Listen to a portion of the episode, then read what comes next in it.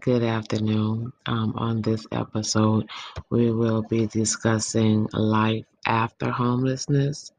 But to catch you up, um, there are some things that you don't know that I encountered and endured while being homeless. Um, one thing that you guys do not know is that not only when I was with my baby's father, um, I was pregnant at the time, as we mentioned, we both mentioned in a different episode. Um, it was a point in that relationship where I had to live in an attic. Um, I know this is like sad and very heartbreaking, but it is true. Um, I had to use the restroom, number one and number two, um, in the attic. Um, it was a small window um, in the attic, and it was like a, I say a twin size mattress um, in in the attic. Um, I ate pretty much when I can, or when my baby daddy had the money or whatever to get me food. So I do have him as on my on my podcast now for an interview, um, just for uh, unanswered questions. So, Mr. Derek Earl, um, I would like to know um, how do you feel now um, hearing about what happened um, when your baby mother was pregnant with your second child? How does it make you feel um, just to relive an episode that happened um, several years ago? How does that make you feel just to relive it now? To be honest, I feel I feel really extremely bad about this, about this situation. Because to to put it to put it bluntly, I didn't I didn't want to have to hide her up there on my own. She I had I I had her hiding up there from my brother. It wasn't my it wasn't my idea. Believe me, it wasn't my idea to have her hiding up there in the attic. She was up there hiding. I was hiding her from my brother. Other than that, if my brother had left me, had left us alone, she wouldn't have had to hide up there.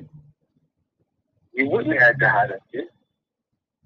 You would have been perfectly fine in my room, and I would have been, and I would have been completely happy having you there with me in my room. But it was because of him, strictly because of him, my oldest brother at the time. He he forced me into having to hide you. Other than that, trust me, you would have been perfectly fine in my room. Okay, thank No you so much, Mr. Derek Earl, for that. Um, so next, as you heard his side of the story and how he feels um, about the incident of him having to hide me, um, as you also know that I am a survivor of domestic violence here in Houston. Um, and as I had mentioned that I had to live under the bridge um, by U of H, um, I did. Again, it did bring down my self-esteem as a woman um, and as a person.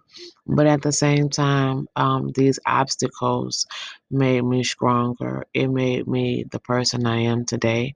Um, even when my first baby daddy, you know, assaulted me, and when I finally had the courage to leave him and I became homeless, um, it made me a better person. Um, it changed me for the better. Um, I'm not gonna lie, yeah, it did. It broke me spiritually, it broke me mentally. Um, but at the same time, as I got older and started understanding um, what was happening to me, um, I was able to deal with it better.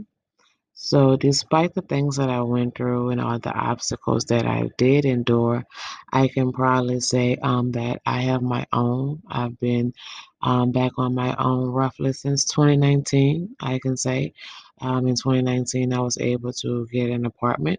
Um, I kept that apartment until I no longer did not want it anymore. And now um, I am in a home. Um, and so I am very proud of myself. Um, I am not proud of the things that happened to me, but I do uh, look at it as a lesson. Um, it taught me how strong that I really am. It also let me know that I can overcome anything. It also shows that um, I am a warrior. Um, I do have strength.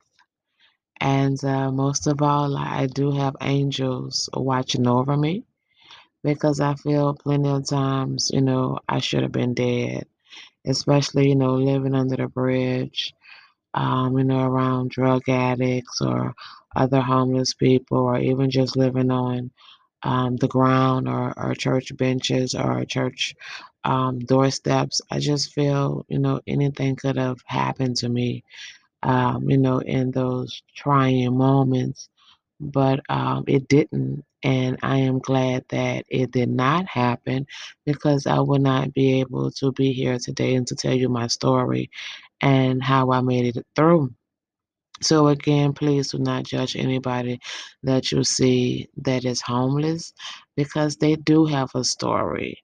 Um, a lot of times they're not homeless because they want to. Um, they're homeless because they were put in a circumstance where they had to be homeless.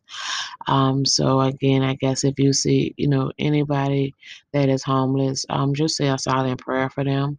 Um, if you can help them, help them. If you can't, I mean, it's understandable, but please do not just judge anybody because you never know. For one, it could be you.